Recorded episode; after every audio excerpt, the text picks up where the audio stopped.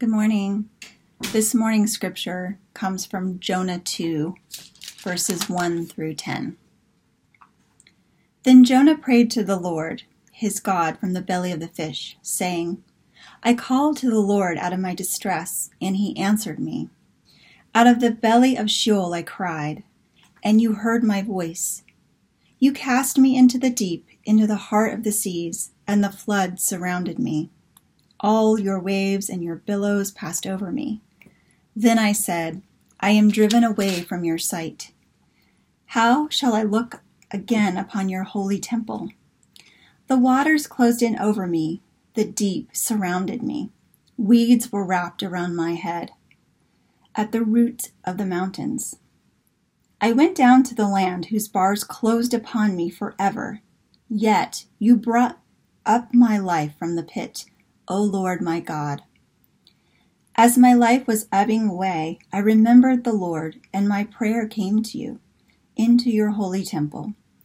Those who worship vain idols forsake their true loyalty. But I, with the voice of thanksgiving, will sacrifice to you. What I have vowed, I will pay. Deliverance belongs to the Lord. Then the Lord spoke to the fish, and it spewed Jonah out upon the dry land. This is the word of the Lord. Thanks be to God.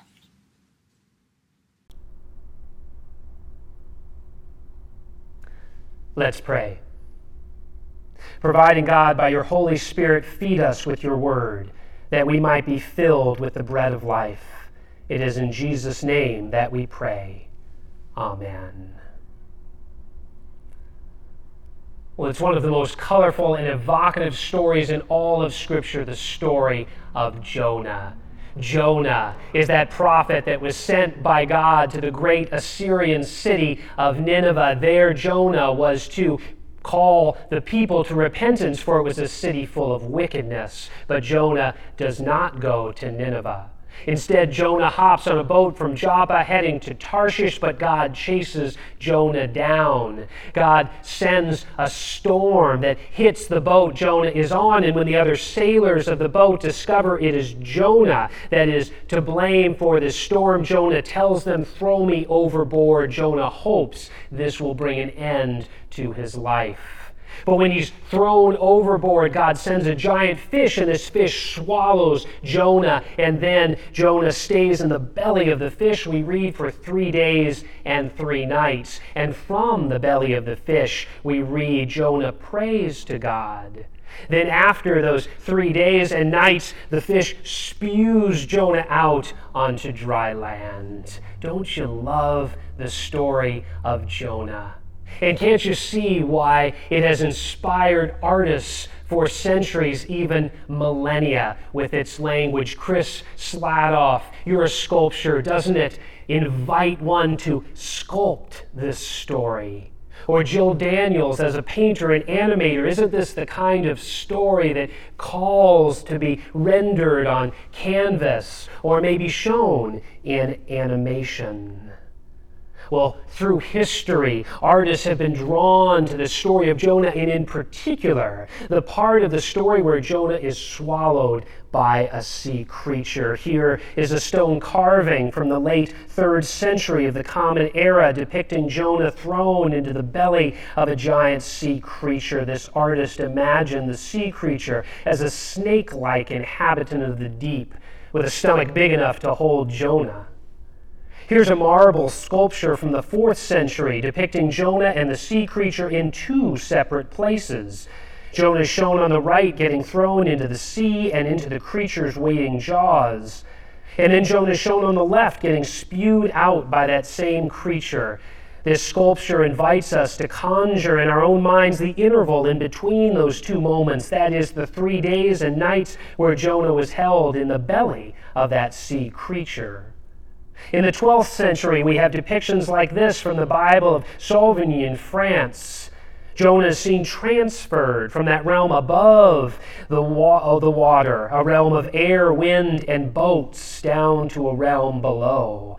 It is like Jonah is entering the ground or the grave, crossing a line to the other side. The sea is so often associated in our scriptures with chaos and death. The story of Jonah continues to inspire artists in our time. And it's no accident that when the founders of Veggie Tales Animation wanted to produce a feature film on a story from the Bible, they chose as their subject matter the story of Jonah. It continues to move the imagination today, doesn't it? And it's a story that continues to move the heart. You see, many people have had an experience of feeling cast down like Jonah into the watery depths. Many people at some point in their life have felt thrown overboard into the land of chaos or what feels like a watery grave. People who have suffered the loss of a family member can feel this way, like they've been thrown down into the depths, held captive in the belly of a giant creature as they're just overwhelmed by loss. Those who are imprisoned can resonate with the story of Jonah. And those who have suffered from depression can see their experience in this story. Parker Palmer famously describes his bout with depression as descending down into the snake pit of the soul. People who've lost a job or had a marriage or relationship fall apart or who maybe have faced a major health challenge can all feel like they've been hurled over the edge of a boat down to the depths. Those who are in recovery will often speak of hitting rock bottom in their addiction before emerging later into the light of day through recovery and relying on a higher power. That narrative, hitting rock bottom and then re emerging by the strength of a higher power, that recalls the of Jonah. For some, this whole pandemic is precisely a kind of experience of being thrown into the belly of a giant fish. The pandemic has sent us overboard into the depths of social isolation, economic anxiety, confinement to one's home, and for some, an overwhelming sense of chaos and uncertainty. And we can feel, well, trapped there, unable to see the light of day or to feel the warmth of community for days or even for months. So, what's the lesson from the book of Jonah for a person or people who find themselves in such a state? What does God have to say in today's passage to someone who finds her or himself down in the belly of a sea creature? What is God's word to us from the book of Jonah for precisely those times and places where we feel thrown overboard, as some of you might feel today? Well, one thing that today's passage from Jonah makes clear is this God has not left the picture when the prophet is down in the belly of the fish. God does not abandon us in our times of loss or deprivation or anxiety. In fact, God sent the fish to save Jonah from drowning as he is thrown overboard. God uses the time Jonah is stuck in the fish's belly to bring him from where he was not meant to go back to his right path. And based on Jonah's prayer, it appears God brought Jonah to faith right in the belly of the fish. Sometimes it is from down in the depths that we finally see God and God's gracious purposes for us most clearly. In today's passage, we read of how a prophet who had previously run from God now prays to God. And his prayer is full of words from the Psalms as if he's joining his voice with the great chorus of God's people as they have prayed through the ages. His prayer begins quoting Psalm 120 I called to the Lord out of my distress, and he answered me. Jonah then prays the words of Psalm 42 All your waves and your billows passed over me. He then prays, I am driven away from your sight. Words straight from Psalm 31. And finally, Jonah declares deliverance belongs to the Lord, quoting Psalm 3. Well, in his commentary on this passage, John Calvin writes this When Jonah was at liberty, he thought that he could, in a manner, escape from God and become a fugitive from the Lord. But now, while enclosed within narrow bounds, he begins to pray and of his own accord, he sets himself in the presence of God. Sometimes you see confinement or loss, or those times we are down in the depths. They help us see what we did not see before but needed to. Jonah saw God down in the belly of the fish. Haven't you known a time down in the depths when you finally saw something clearly? Perhaps you sensed God's presence, or maybe you saw your life's purpose in a way you had not seen before, back when everything was going fine above ground, back when you were in control of your own life, back when you were heading on your own path like Jonah was before God chased him down. Sometimes we ignore our heart's deeper call until we are down in the depths.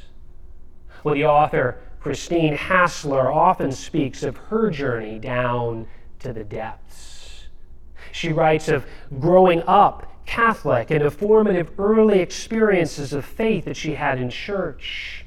She tells of attending Northwestern University, where a spiritual yearning led her to a large Protestant church. There, she was particularly drawn to the music and the praise songs that they would play, evoked for her a deep sense of intimacy with God but she also tells of wrestling with depression and anxiety since back when she was 10 years old. And she writes of how she tried to cover those up by being a high achiever.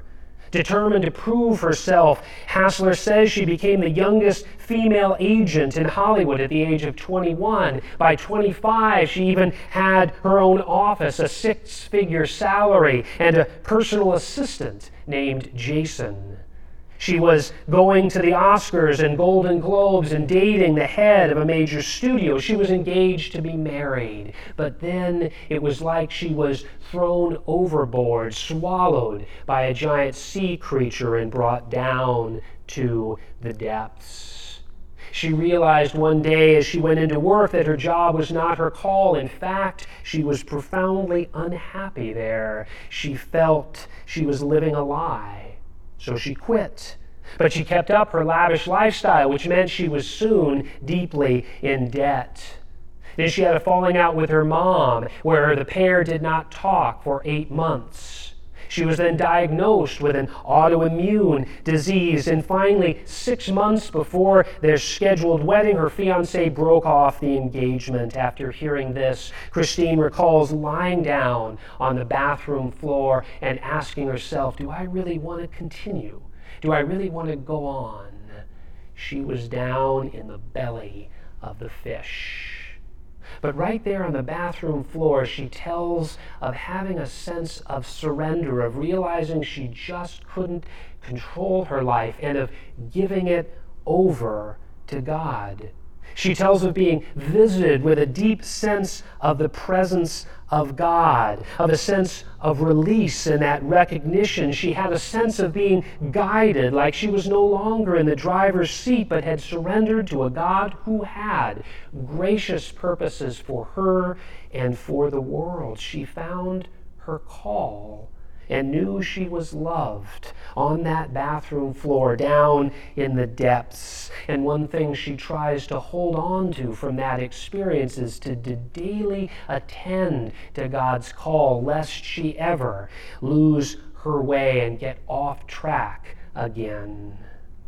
From down in the depths, Jonah prays these words The waters closed in over me, the deep surrounded me, yet you brought me up you brought my life up from the pit, O Lord, my God. It's like Jonah gives up and gives in to God, a God determined to save him and to use him to bring salvation to Nineveh. Now, God still had a lot of work to do with Jonah. Though Jonah prays from the belly of the fish, you might notice there are no words of contrition or of repentance.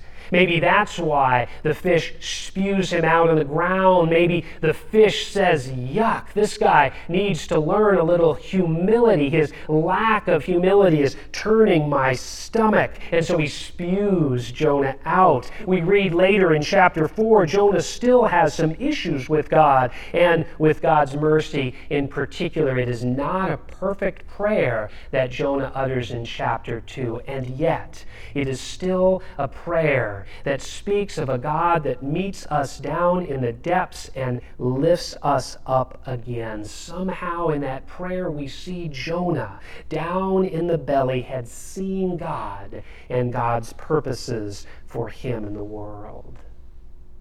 Well, as Christians, of course, we see in the story of Jonah not only the tale of an ancient Hebrew prophet, we see the very story of Christ and of those of us who journey with him. We who have been baptized with Christ have died with Christ, the book of Romans proclaims. We've gone down to the grave with Christ. We've died to sin, died to our own desire to control our own destiny, died to all that would separate us from God and God's gracious purposes. And then from the grave, from that space of depth, from the depths, we rise with Christ to new life. We come out of the grave, out of the depths, into a life full of the presence and saving work of God. Well, the artist Yoruba Yatskiv is part of the Ukrainian Greek Catholic Church, and this is how he imagines the story of Jonah. He pictures Jonah in the center of this piece, captive in the fish like one held in a tomb. Jonah, we see, is full of anxiety in that belly. Well, under the larger central image, there are three smaller images that depict the prophet Jonah's story. We see on the bottom left how the prophet is thrown into the water. In the middle, we see Jonah held in the fish's belly for days. Then on the bottom right, we see Jonah released onto dry land. Well, then on the top, the artist points out how this journey of Jonah is like the journey of Christ. Jesus himself will say in Matthew's gospel, quote, For as Jonah was three days and three nights in the belly of the great fish, so the Son of Man will be three days and three nights in the heart of the earth. In the top left image, we see Jesus crucified and recall in the top middle image how he was laid in a tomb, having descended to the dead. But then in the top right image, we recall how Jesus rose and touched people with his hands. We remember how that Savior is still at work today, touching us by the power of the Holy Spirit. Well, if you are down in the depths, or when you are down in the depths, don't miss the opportunity that that time in particular provides. Don't miss the view from the belly, the view from the belly. Don't miss the chance to see the God who is always at work in your life and in the world, but who you might not have seen as clearly or clung to as strongly before your descent. Don't miss the chance the belly provides to see, to hear your call. And don't miss seeing the very hand that brought Jonah up from out of the depths and it raised Jesus from the dead. For that hand is reaching out to you today. In the name of the Father, Son, and Holy Ghost. Amen.